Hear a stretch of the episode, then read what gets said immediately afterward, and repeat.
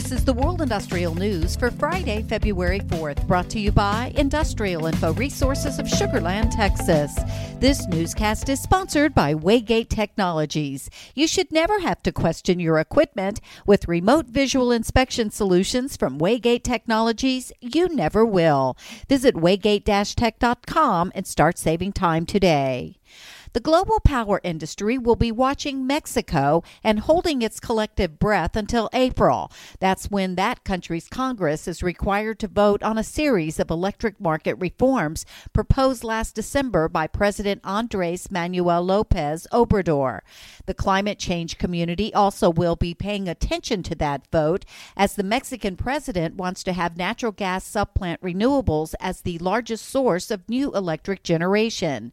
Passing the change advocated by the president would lock in decades of increased greenhouse gas emissions from Mexico's power sector.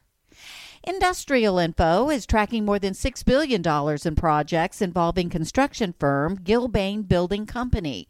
The projects cover a range of geographies and industrial sectors, including industrial manufacturing, pharmaceutical biotech, and food and beverage. Burkina Faso's military removed President Roch Marc Kabore from office, suspended the constitution, and dissolved the government and parliament last week, confirming a coup in a statement on the state broadcaster.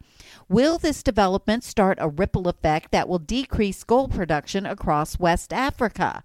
The region has been known among gold investors and mining giants for its political stability, but the coup is spreading fears of what could happen under a military regime.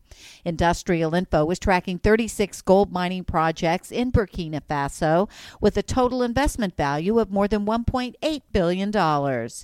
And in a bid to reduce import dependence and to cushion itself from future supply hitches, as witnessed in recent times, Kenya is set to start manufacturing vaccines in the country. Imports account for more than 70% of Kenya's medical products, including vaccines and biologicals. For details on these and other breaking news, read the full stories at www.industrialinfo.com. I'm Peggy Tuck, reporting for Industrial Info News.